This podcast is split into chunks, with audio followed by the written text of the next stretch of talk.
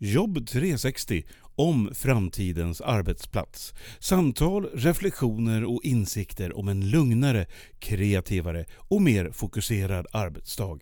Inbjudna gäster tillsammans med Pia Andreasson och hennes kollegor från Direxio.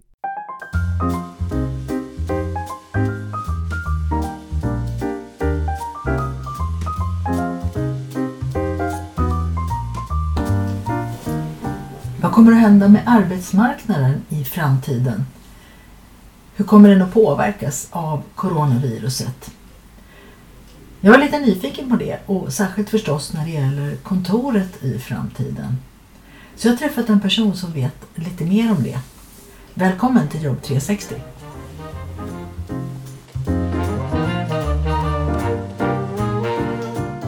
Välkommen till podden Anders Parment. Och vi ska prata lite grann idag om arbetsmarknaden efter Corona. Men jag tänkte, kan du berätta först lite om dig själv och vem du är och vad du gör?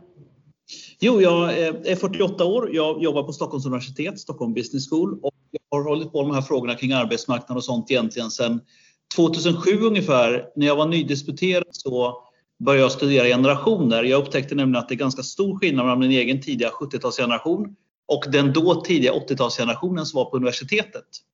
Så jag startade en massa studier och sen så var jag ute och reste och träffade unga människor i olika delar av världen och även en del äldre och blev då engagerad i generationsmarknadsföring. Och då kom man väldigt snabbt in på det här med arbetsmarknad. Jag skrev en bok som hette Generation Y, framtidens konsumenter och medarbetare gör entré. Och så skrev jag en debattartikel i SvD Brännpunkt. Under tiden den publicerades så satt jag på ett flyg på vägen till Florida med min familj. När jag kom fram hade jag 50 meddelanden på telefonsvararen. 47 om arbetsmarknad och civilsamhälle och 3 om konsumenter.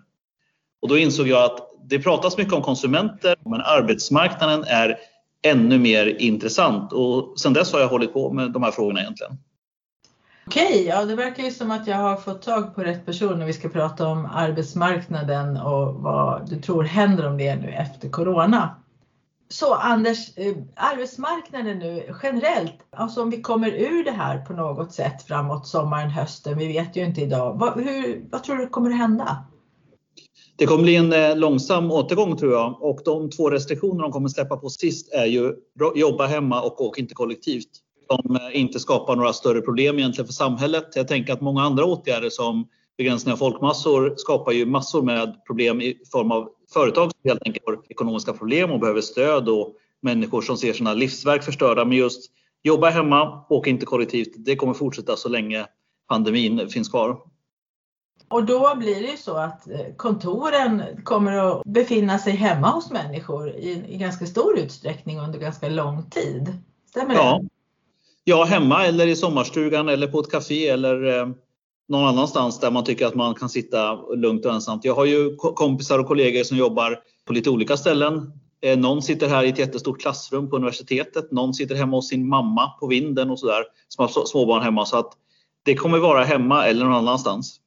Och just när det gäller arbetsmarknaden, man tänker ju på att den består ju av, av en massa människor som, som vill jobba och så består det av en massa möjligheter till arbete då. Och mm. Vad tror du att det kommer att innebära mer specifikt för just kontor? Vad, för, vad behöver de som har människor som sitter på kontor och jobbar, vad behöver de tänka på i framtiden? Ja, det finns ju två aspekter här. Det man glömmer ibland, man pratar ju då om att vi har ett stort behov av att träffas efter pandemin och vi, vi saknar våra kollegor och sådana saker. Samtidigt så är ju arbetsgivare i allmänhet antingen kommersiella eller hårt budgetstyrda. Enorma kostnader det innebär att ha kontor, inklusive problem och eh, olägenheter när man ska resa är ju sånt som säkert kommer göra att vi kommer träffas mycket, mycket mer sällan. Jag kan tänka mig att det blir så att vi har tisdag och torsdag ska alla vara på kontoret. Vi kommer också resa mycket mindre, framförallt i Sverige. Vi kommer fortfarande ha kickoffer och vi kommer fortfarande att eh, träffas och äta middag och ha gemensamma saker. Men jag tänker på det är en enorm mängd olika aktiviteter där man kanske har åkt över dagen med tåg, flyg eller bil och bor på hotell som kommer att helt enkelt bli digitala Teams och Zoom-möten istället. Så att den här omställningen då som du ser på arbetsmarknaden kommer ju inte bara att påverka dem på kontor förstås utan som du säger hotell, reseverksamhet, taxi kanske och så vidare. Ja, och vi har ju haft tillväxt under ja, hundratals år egentligen mer eller mindre. Men jag tänker på allt det här kommer ju avlasta infrastrukturen. SJ kanske inte behöver köpa några nya tåg. Det kommer inte behövas några nya flygplan på många år. Innan pandemin var det 8 eller 9 års leveranstid på ett nytt Boeing eller Airbus-plan och nu är efterfrågan död under ett antal år framöver. Vi kommer inte behöva eh, bygga om vägar i stora städer och det kommer bli en massa vakanta kontorsytor. Så det här är en enorm omställning i samhället genom den tvångsdigitalisering som skett genom pandemin. Ja, det är intressant att du använder ordet tvångsdigitalisering för att vi pratade ju lite grann här innan om det jag jobbar med att utbilda människor och jobba digitalt och mer medvetet. Och just att man har nu sett att vi kan träffas digitalt och det funkar väldigt bra. Min dröm och tanke i framtiden är ju att man ska upptäcka fördelarna med digitala möten som nu ett år bakåt i tiden har man haft digitala möten istället för ett fysiskt möte. Man har haft det för att det, man inte har kunnat träffas fysiskt. Men som jag ser det så har ju ett fysiskt möte vissa fördelar och digitala möten har andra fördelar. Jag sitter i en grupp här i Stockholm som heter Digital Demo Stockholm där det är några företag och regionen och kommunen och eh, universitetet och eh, Karolinska och KTH. Och jag är inte med hela tiden men det är alltid träffar på onsdagar klockan nio på morgonen. Och innan pandemin så var det ju väldigt många människor som reste och det var problem med snö och sena tunnelbanetåg och parkering och annat. Nu sker det här digitalt. Jag kan inte tänka mig att det återgår till att bli fysiska möten. Däremot kommer vi såklart att träffas en eller två gånger om året. Eller ha större redovisning av projekt. Så man kommer ju träffas men det kanske blir istället för en träff i veckan kanske det blir en varannan månad. Eller så. Det är ganska uppenbart att det här är en mycket smidigare lösning för alla. Att man träffas på det här digitala sättet. Och jag, jag pratade med en kollega nu på morgonen som skulle intervjua två personer i Helsingfors. Och han sa det för ett år sedan så hade jag ju åkt dit och tagit ett flyg och bott på hotell. Nu sker båda de här mötena digitalt. Och det kanske blir, vad vet jag, aningen sämre än om man inte träffar någon. Det finns ju en poäng i att träffa någon, eh, åka dit, se hur kontoret ser ut, man kanske öppnar upp sig lite mer. Å andra sidan så är ju resursåtgången är ju extremt mycket mindre och miljöbelastningen om man eh, inte träffas. Ja, det som jag har märkt faktiskt, jag höll ju kurser via Skype och så många år innan det här hände. Så att för mig var det ju lite bra. Det var ju bara att kliva från ett ben till det andra när jag skulle börja ha kurserna via Skype och Zoom och Teams och så. Men det som jag märkte väldigt tidigt när jag hade kurser eh, digitalt var ju att människor faktiskt öppnade sig mera. Och jag insåg att om jag ställer en fråga här nu till en av kursdeltagarna, kan du berätta lite grann om någonting då?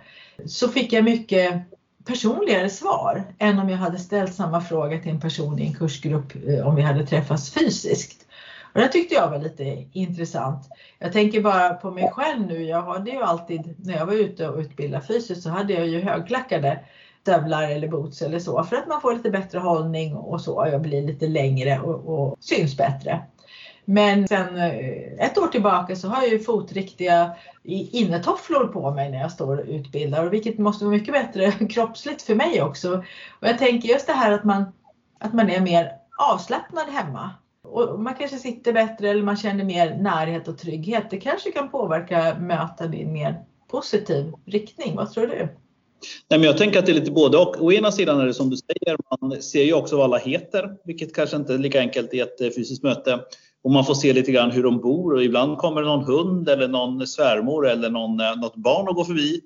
Och någon har tvn på i bakgrunden, det går, eh, låter lite om kaffekokaren eller vad det kan vara. Det där är ju liksom sånt som gör att man känner människor lite bättre.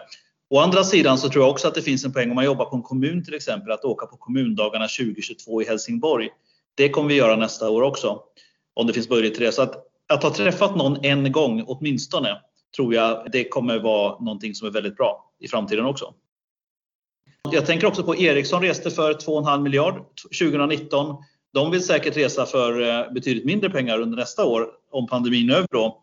Och det är klart, det finns ju den här ekonomiska aspekten av det också och den finns ju överallt. En kommun eller CSN eller en myndighet eller ett kommersiellt företag.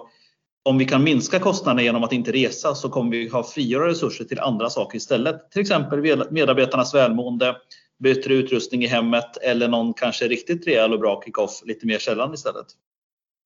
Eh, jag tänkte, men när man ska anställa människor då, om man har på kontor, det är ju så att det påverkar ju att faktiskt de här personerna inte behöver flytta. Och mm. för ett par år sedan så hade jag med Torbjörn Svedung i Melleruds kommun i podden och han sa redan då att jag funderar på att starta en hubb i Göteborg, sa han. Ett, ett Melleruds kommuns kontor i Göteborg för att jag kan inte räkna med i framtiden att jag kan bemanna alla mina positioner här i kommunen med personer som vill flytta hit. Det kommer helt enkelt inte att finnas. Hur ser du på den tendensen nu här, ett år in i Corona? Alltså jag tror det är två saker. Det ena att Mellerud som kommun, eh, det blir ju lite av ett problem om väldigt många medarbetare på kommunen bo någon annanstans för att den här lokala förankringen är ju jätteviktig. Å andra sidan så kan jag tänka mig att genom urbaniseringen har ju pågått under hundratals år. Den avstannar ju nu, vilket gör att till Mellerud kommer det säkert flytta massa människor som inte jobbar i Mellerud. Vilket gör att eh, det, kommer bli, ja, det kommer bli mer flytt åt olika håll och människor kommer bli mer, mer intresserade av att bo på ställen som ligger långt från stora städer. Eftersom man kan sköta en stor del av jobbet. Pendla varje dag och vara på kontoret mellan 8 och 5, det är ju jättejobbigt om man har långa avstånd. Ska man vara på kontoret en eller två dagar i veckan så är det ju någonting som istället blir en ganska bra mix av att träffa människor och att jobba i hemmet. Så till och med bostadsmarknaden kommer ju att påverkas av det här? Det tror jag. Jag tror inte man ska överskatta det här för att en ganska stor del av livet utspelas ju ändå i ens närområde. Man har kanske barn som går i skola, man har vänner, man har restauranger, man kanske har fritidsintressen och annat. Så det är inte så att man flytta någonstans väldigt långt bort bara för att man har möjlighet att jobba hemifrån. Men det är klart, på sikt så kommer det här att påverka och vi ser ju rätt mycket medieutspel eller rapporter nu om att människor bor på ett ställe och jobbar på ett annat. Jag läste häromdagen om ett par som har eh, börjat jobba i Karlstad fast de bor kvar i Stockholm och så småningom eventuellt ska flytta till Karlstad. Ju mer vi läser om sånt här desto mer tänker människor att man faktiskt kan bo på ett ställe och jobba på ett annat. Så om man har en speciell kompetens då som kanske efterfrågas i, i stora delar av landet. Man kan ju ta en kommunal tjänsteman, ja, säg inom samhällsbyggnad som ett exempel, så kommer man att kunna se att nu kan jag ju söka jobb i hela Sverige. Så det här med att om man har varit sjukskriven eller så, så handlar det ju om att man, man så småningom måste kunna söka jobb i hela Sverige. Nu kommer ju det att bli enklare för vissa yrkesgrupper. Så kommer det vara, absolut. Sen tänker jag också att pandemin har ju, för det första har det varit en ganska intressant sak rent intellektuell utveckling. Vi har ju funderat på det här med smittspridning kontra att hålla samhället igång. Och att hålla samhället igång handlar ju inte bara om ekonomin utan också att människor ska få träffas och mötas och må bra helt enkelt. Och det andra är att man lär känna sig själv. Jag har ju kompisar och kollegor som man trodde skulle gilla att jobba hemma men som saknar sina kollegor jättemycket. Och så har jag andra som är ganska sociala som tycker det är jätteskönt att jobba hemma. De är mycket mer effektiva och de tycker att på kontoret går det åt flera timmar till att åka dit och sen gå och prata och hämta kaffe och få massa frågor. Nu fungerar det mycket bättre hemma och då frigör man ju tid som man kan göra att man får en liksom rikare fritid. Man hinner gå promenader, man hinner sporta och man hinner träffa sina vänner på eh, fritiden på ett annat sätt. Så jag tror att det är svårt att dra några generella slutsatser men det här är en enorm omställning i samhället. Och när jag använder ordet tvångsdigitalisering så är det ju för att alla insåg ju, eller de flesta hoppas jag, i mars att om jag ska kunna sköta mitt jobb så måste jag ställa om till digitalt. En del saker ställdes in under våren och så tänkte man att vi tar det i höst. Jag tänker på det här med styrelsemöten och eh, årsstämmor i föreningslivet jag pratade med några revisorer i våras som sa men det här, vi kan inte hålla det här digitalt. Det finns ingenting som eh, man har gjort tidigare och så. Men nu sen ungefär augusti så har alla hållit det digitalt och det är ingen som ifrågasätter det. Så att jag tänker mig att mycket kommer bli både offline och online i framtiden. Jag tänker på Aram Sedig, en forskarkollega till dig eh, han gjorde för ganska många år sedan, tror jag fem eller sex år sedan, en eh, undersökning ganska tidigt då på de här aktivitetsbaserade kontoren och även öppen kontorsplan. Eh, då, Och precis som du sa här nyss så upptäckte han och varit lite förvånad att de här människorna som är sociala och utåtriktade, de trivdes inte lika bra på den här typen av öppna kontor som, som han hade förväntat sig. Och det var just av den anledningen du sa att det går så mycket tid åt då att vara social. Eh, mm. Och att, att vara sin person på jobbet helt enkelt. Är man social och vill prata med många människor, det är klart att finns det många människor att prata med, då gör man ju det och så kanske man blir mm. ganska trött på dagen. Men då tänker jag att ett par dagar i veckan på kontoret kanske är jättebra då, så att man får till mixen. Vi har ju alla lite svårt att få ihop våra liv ibland med allting. Men så finns det ju tvärtom också. Eh, det finns ju kollegor som eh, bor ensamma och tycker det är jättetråkigt att sitta hemma ensam nu. Jag pratade med en kollega som har, eh, bor ensam som berättade att han har åkt och köpt en Fanta och en Pigalle på en OKQ8-mack sent på kvällen en onsdag eller torsdag. Det var första gången han gick ut den veckan.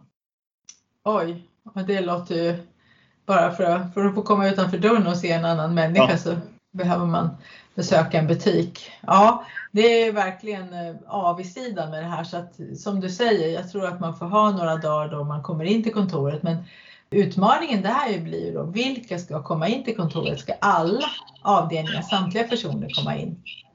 Men det är också beroende på vad det är för typ av organisation. För om vi till exempel pratar om en sån här försäljningsorganisation med regionchefer och säljare och key account manager. Där är ju ändå aldrig mer än kanske hälften på kontoret. Det är bara om man har någon kick-off eller någonting sånt där. Så finns det andra som alltid suttit på kontoret tidigare. Vad vet jag? Skatteläggare, eh, handläggare på Skatteverket eller eh, någon kommun, tjänstepersoner på en kommun. Det är en bra fråga. Ska alla komma in eller ska, hur, hur ska man lösa det? Jag tänker mig att många sådana här veckomöten och morgonmöten kommer att vara digitala framöver också. Om vi pratar om rekrytering då, vad skulle du säga att arbetsgivarna behöver tänka på i framtiden när de rekryterar? Kanske specifikt då lite unga talanger brukar man ju kalla dem för, de som är nyexade eller kanske har jobbat bara några år. Behöver de utforma sin, sitt erbjudande på ett annorlunda sätt? I grunden tror jag att det är ungefär samma kompetenser som tidigare, men det är klart att det finns ju en sån här eh, självdisciplinkomponent när man jobbar i hemmet. Och det gör det även på ett kontor. Jag tror att en del människor får lite svårare att få ihop det när man sitter mycket hemma. Andra har ju många fördelar. Jag tänker på när man studerade. En del satt i biblioteket. En del pluggade tillsammans med kompisar. En del pluggade på morgonen. En del pluggade på kvällen.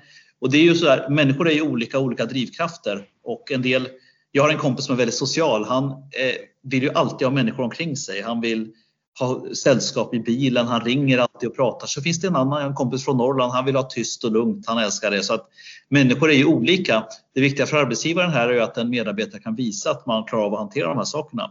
Och då tänker jag på generationsforskningen, för unga människor, man brukar säga då generationsforskningen, 16 till 24 års ålder, där formas och sätts en individs värderingar.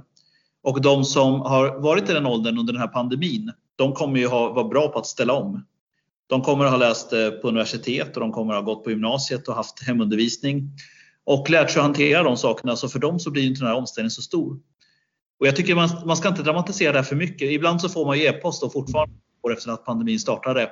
Hej! Hoppas du har det bra i dessa speciella tider. Ja, visst är det märkliga tider vi lever i, men det här är ju börjar liksom bli normalt nu. Och jag tror att den här återgången kommer, det kommer inte vara så att den 16 oktober 2021 så kommer man släppa på alla restriktioner så kommer alla jobba som man gjorde innan. Utan det kommer ske gradvis. Jag hörde häromdagen att de sa på passexpeditionen att man måste nu se till att skaffa pass. För när restriktionerna släpper så kommer det bli en enorm efterfrågan på pass. Jag tror inte att det kommer ett sådant tillfälle utan jag tror att några kommer skaffa pass i maj, några kommer skaffa pass i september några kommer resa massor när restriktionerna släpper och några andra tycker det är ganska skönt att vara hemma och slippa åka till Spanien och Thailand. Vi kommer se många olika utfall. Eh, jag sa till min, eh, han som jag bor med här att jag har börjat utveckla ett eremitbeteende. Jag har börjat liksom tycka att oj, nej, men ska vi träffa människor här nu? Ska vi åka upp och träffa personer och sitta utomhus och fika ett par timmar? Hur gör man då? Liksom? Hur gör man när man umgås? Men det här tror jag också att det här, här så avslöjas ju liksom individers karaktär. För att jag tror en del känner så här, ja men vad jobbigt, sitta ute i 8 minusgrader med en termos, då är jag hellre hemma och kollar på TV och tar det lite lugnt. Medan andra tänker så här, ja men nu måste jag ju träffa någon. Så jag tror att som du säger också, helt plötsligt så fredagskvällarna, man behöver inte träffa någon, man behöver inte göra någonting. Man kan vara hemma och tvätta och kolla på TV och äta popcorn. Jag tror att många gillar den här nya tillvaron och eh, jag tror inte man ska underskatta att det är faktiskt en hel del människor som inte kommer resa så mycket som de gjorde tidigare. Det är också så att man har ju fått upptäcka kanske, som vi har varit inne på redan, lite okända sidor av sig själv. Då. Hur funkar det för mig när jag jobbar hemma? Är jag en sån person som behöver träffa människor eller inte? Och jag har ett ganska roligt exempel. Min mamma är 83 år och hon har ju naturligtvis inte träffat särskilt många människor det senaste året.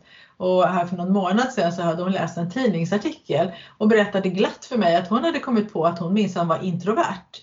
För fortfarande om hon är handlat tidigt en morgon, det är fyra personer i butiken och det är ganska stor butik. Även om hon får syn på en bekant då en bit bort så smiter hon in i en gång för att inte bekanten ska få syn på henne. Och, och får bekanten syn på henne och säger hej, då, då hejar hon förstås och pratar men annars är det bra för hennes del. Hon behöver inte gå fram och umgås. Och hon lät ganska glad när hon sa det. Jag tänkte att mm. många människor måste ju ha fått upptäcka andra sidor av sig själv. Hur tror du att man vi pratade ju här nyss om hur arbetsgivarna behöver framställa och, och sitt erbjudande, kom och jobba hos oss, vi gör det här och det här. Men hur tror du att det kommer att påverka att människor också har börjat se sig själv som en annan person nu? Kommer man att titta på anställningar och jobb på ett annat sätt med andra ögon? Jag tror också, det finns ju tvärtom säkert också människor som kanske är lite blyga men är extroverta och som eh, fått liksom hållits tillbaka lite grann av att det varit andra dominerande personer eh, tidigare. Som upptäcker när de sitter hemma att de är mer sociala än vad de har kanske tänkt på innan. Så jag tror det finns båda varianterna här och det är som du säger, man lär känna sig själv. Nej, men jag tror att det här blir också en del av erbjudandet. Eh, en arbetsgivare säger vi vill att du är här fyra dagar i veckan eller fem. En annan arbetsgivare säger att du får jobba hemma hur mycket du vill. Vi träffas två gånger om året. Och det är en del av erbjudandet, en del som man inte pratat så mycket om tidigare. Man har ju pratat om distansarbete sedan 90-talet egentligen ordentligt och då fanns, började det komma tekniska möjligheter men det har ju aldrig slagit igenom. Utan det har ju varit så hela tiden då att man har sagt att ja, men människor vill komma till kontoret och man är social och det är där vi löser problemen. Men det här, just den här tvångsdigitaliseringen har ju gjort att vi faktiskt har provat i stor skala över hela världen vad det innebär att jobba på distans. Och det kommer säkert komma massor med studier som visar eh, olika utfall här. Hur är det med psykiska välmåendet? Hur är det med produktiviteten? Går det upp och ner under olika perioder? Så jag tror att om ett år eller två så vet vi mycket, mycket mer om de här sakerna. Och då är det klart att för en arbetsgivare så blir det här en väl så viktig del av erbjudandet som andra saker. Tidigare har man ju pratat om eh, ledarskap, geografiskt läge, löner och villkor och sådana här saker och nu kommer ytterligare en dimension då, möjligheten att jobba hemma. Sen ska man ju komma ihåg att det är såklart väldigt många yrkesgrupper som inte kan jobba hemma. Poliser och fysioterapeuter och läkare och lärare och sådana saker. Så att, men absolut, vi får, jag pratade med en kollega faktiskt igår om det här med universitet. Hur mycket kommer vara online i framtiden? Det är svårt att säga. Hela universitetssystemet i hela världen är uppbyggt efter, med några få undantag för distansuniversitet, det finns faktiskt, är ju uppbyggt för att man har eh, undervisning på plats. Jag tänkte en sak vi var inne på det här förut då med personligheter och så. Kan det tänkas att personligheter som kanske, eller människor med vissa drag som kanske haft svårt på arbetsplatser tidigare och eh, blivit betraktade på olika sätt kan få en bättre chans nu när man inte träffas lika ofta utan när det är lite mer digitalt. Och digitalt betyder ju ofta lite mer distinkt. Man sitter inte och småsnackar lika mycket utan man, det här är vad mötet handlar om, vi ska ta beslut eller vi ska resonera om vissa saker och så. Kommer vissa personer att få större chans att delta då i arbetslivet på ett bättre sätt? Jo, det tror jag, men jag tycker fortfarande det snicksnackas en del på digitala möten. Ibland stannar man en stund efter och pratar och så. Det tycker jag är bra. Och jag tror inte att alla liksom har lärt sig riktigt den här eh, formen för digitala möten så bra heller. Vilka som ska vara med och man ska, hur man jobbar med agenda och sådana saker. Så att jag tror att när vi hittat formerna så kommer digitala möten vara mer effektiva än vad de faktiskt är idag. För det här var ju någonting vi kastades in i. Det var inte så att alla gick en åtta veckors kurs i digitala möten den 12 mars. Så, att, så det tror jag, men det är klart att eh, snicksnacket kommer då finnas lite grann i digitala möten också. Det beror på hur många man är också och hur väl man känner dem. Ja precis. Många har ju sagt, eller jag har hört, inte, jag ska inte säga många, men många av dem som jag ändå har pratat med om detta, där de har sådana här digitala incheckningar. Till och med en person som jag pratar med som säger vi har det varje dag halv nio. Det är inte alltid alla kan vara med, verkligen inte, för vissa har ju ett möte som börjar klockan åtta och så. Eh, men varje dag halv nio så, så de som kan eh, träffas. Och säger då att jag träffar ju mina kollegor mer idag. Vi ser mer av varandra och är bättre uppdaterade om privatliv och, och jobbliv och så än vad vi var på kontoret. För då gick man förbi varandra och någon kom lite senare och, och någon satt i telefon när jag gick förbi så då hejade man inte eller så. Men nu är det liksom halv nio. Varje dag har man chans att se sina kollegor. Har du sett något liknande eller tror du att det kommer att kännas mer så för människor i framtiden? Att vi träffas ju faktiskt jätteofta nu. Ja, det där är väldigt olika. Jag har ju kompisar som sitter 38 timmar i veckan i Teamsmöten. Har, tycker att de blivit oerhört mycket mer effektiva. Så har jag andra som, men man tyck, en generell tendens verkar vara att man tycker att man blir lite mer trött om man sitter i möten som är digitala. Sen tror jag att det här kommer att eh, diskuteras ganska flitigt framöver. Och någonting som jag kan oroa mig lite grann också, det är ju det här med att om vi pratar gemenskap på en arbetsplats när allting är digitalt och man får sitta var man vill och jobba så blir människor också väldigt individuella i vad de gör. Det är ju både bra och dåligt. Det som är bra är att Man kan ju planera, jag kör möten tre timmar, sen går jag ut och springer en timme och sen tar jag en fem minuters lunch och sen så jobbar jag med det här en timma och sen så jobbar jag en timme på kvällen när barnen har lagt sig och sådär. Man styr mycket över sin egen tid. Men det kan ju också bli lite, vad ska man säga, självcentrerat. För på en arbetsplats så finns det också ett moment av att man sitter på ett kontor och man finns tillgänglig och man kan faktiskt gå förbi en eh, kollega och ställa en fråga. Där tror jag är olika från arbetsplats till arbetsplats. Sen tror jag också att tidigare har man ju liksom utgått från att på ett kontor så kan man gå runt och prata och ställa lite frågor och dra skämt och visa videoklipp och sådär lite hur som helst. Jag tror kanske att det blir bättre disciplin genom det här, de här digitala mötena också. För om och när människor kommer tillbaka till kontoren så kommer de kanske vara lite mer rädda om sin egen tid. För man inser, pandemin har fått oss att tänka i termer av vad gör jag om min tid mer? Så arbetsplatserna kan komma att bli, även om man går dit då, så blir de lite mer jobbcentrerade och lite mindre umgängescentrerade än vad de kanske var innan? Ja, eller snarare att man, jag tror kanske att man har liksom lite mer tidpunkter. Onsdag eftermiddag mellan 3 och 4 har vi fika och då ska alla vara där. Så tror jag man kommer säga. I övrigt så eh, kommer man kanske vara mer fokuserad på samarbetsuppgifter. För man har ju lärt sig genom pandemin att man kan ha sin egen rytm och jobba på ett sätt där man balanserar sin motivation med andra saker man vill göra. Vi har ju märkt nu till exempel när man pratar om sportanläggningar, det är ju helt fullbokat med tennistider och paddeltider dagtid för att människor åker ifrån jobbet så jobbar de på kvällen istället om de kanske behöver det. Och kanske vi kommer ifrågasätta det här liksom 40 timmars veckan som någon slags norm för hur mycket man ska jobba också. Till och med det, det låter ju spännande. Du menar att vi blir mera styrda av vad är tanken att, att jag ska leverera här under en arbetsvecka snarare än att jag är på plats 40 timmar? Jag tror det är ingenting som arbetsgivare kommer att eh, driva för de är ju oroliga kanske för att man jobbar mindre och får samma lön. Men jag tror att det kommer finnas en del människor som kommer bli mycket mer produktiva nu. Man slipper lägga 8 eller 10 timmar i veckan på resor och man eh, går inte att prata så mycket på ett kontor. Man kanske hinner både ha den här rejäla onsdagsfikan en timme på kontoret och eh, jobba smart i övrigt så man kan gå hem vid två på fredagen. En sak som jag ju hoppas på det är att man ska ta och, och, tänka efter mycket mer själv och också prata ihop sig om hur lång tid är en viss arbetsuppgift värd eh, av min arbetstid varje vecka om vi nu tänker oss att jag ska jobba 40 timmar som jag har betalt för. Att man tillsammans då reder ut då, hur mycket tid ska jag då lägga på det ena och det andra så att inte det blir mm. efter tycke och smak utan att cheferna mer kan säga att Anders, jag vill att du lägger fem timmar nästa vecka på det här och sen stämmer vi av och ser hur långt har du kommit eller vad tycker och tänker du då efter fem mm. timmars jobb. Och då vet ju du tydligt att då ska jag sitta med den här fem timmar, då är det tydligt och klart. När du har gjort det så vet du att nu är jag färdig. Sen har vi en avstämning och då pratar vi vidare om nästa steg. Det och det är en utveckling som redan pågått ett tag tänker jag också att man har gått åt det här hållet att det blir mer och mer uppstyrt med tidsenheter och sådär. Men jag tänker så här, digitala kalendrar och ha koll på vad medarbetarna gör, det kommer ju bli mer eh, uppstyrt om människor sitter på olika ställen. Och då blir det också så att man behöver lära sig att se kalendern då som ett, också en del av arbetsredskapet, inte bara en plats där mötena ligger utan just hur, hur ser det ut mellan mötena, vad, vad lägger jag min tid på?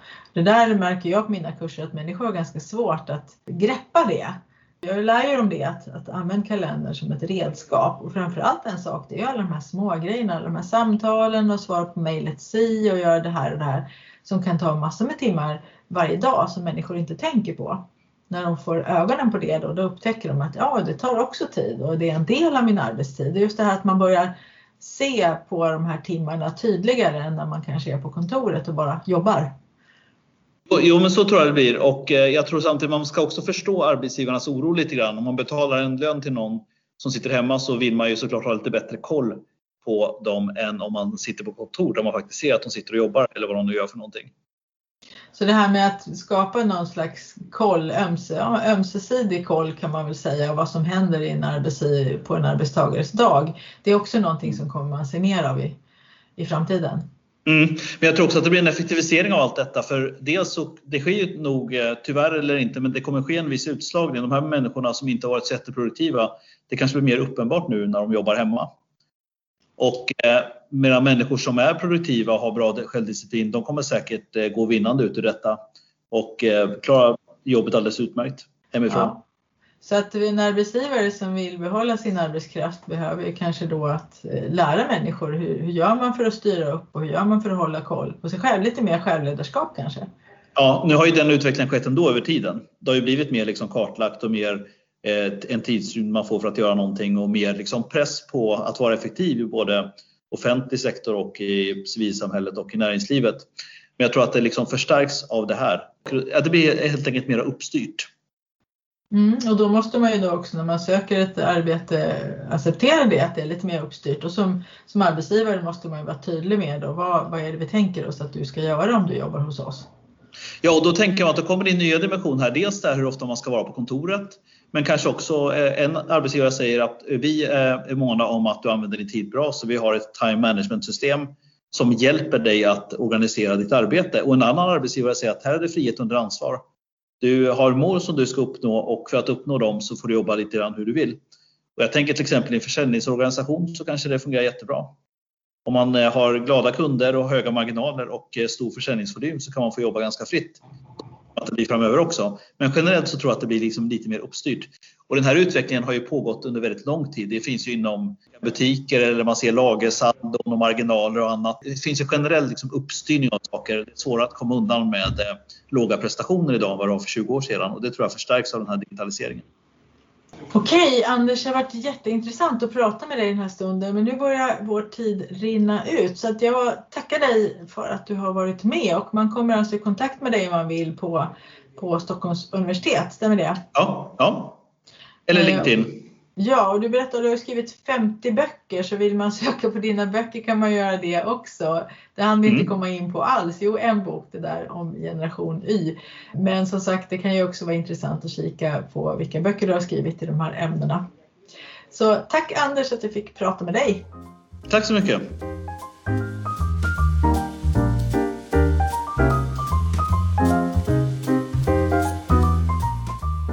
Jätteintressant att få prata med Anders Parment om det här med arbetsmarknaden i framtiden och hur den kommer att påverkas av Corona. Och han säger samma sak som många andra att vi kommer kanske att välja att bo på andra platser. Vi kommer förmodligen inte vilja åka in till kontoret varje dag utan man kommer att välja vissa dagar då man träffas och då gör man kanske delvis andra saker på kontoret än vad man gjorde innan.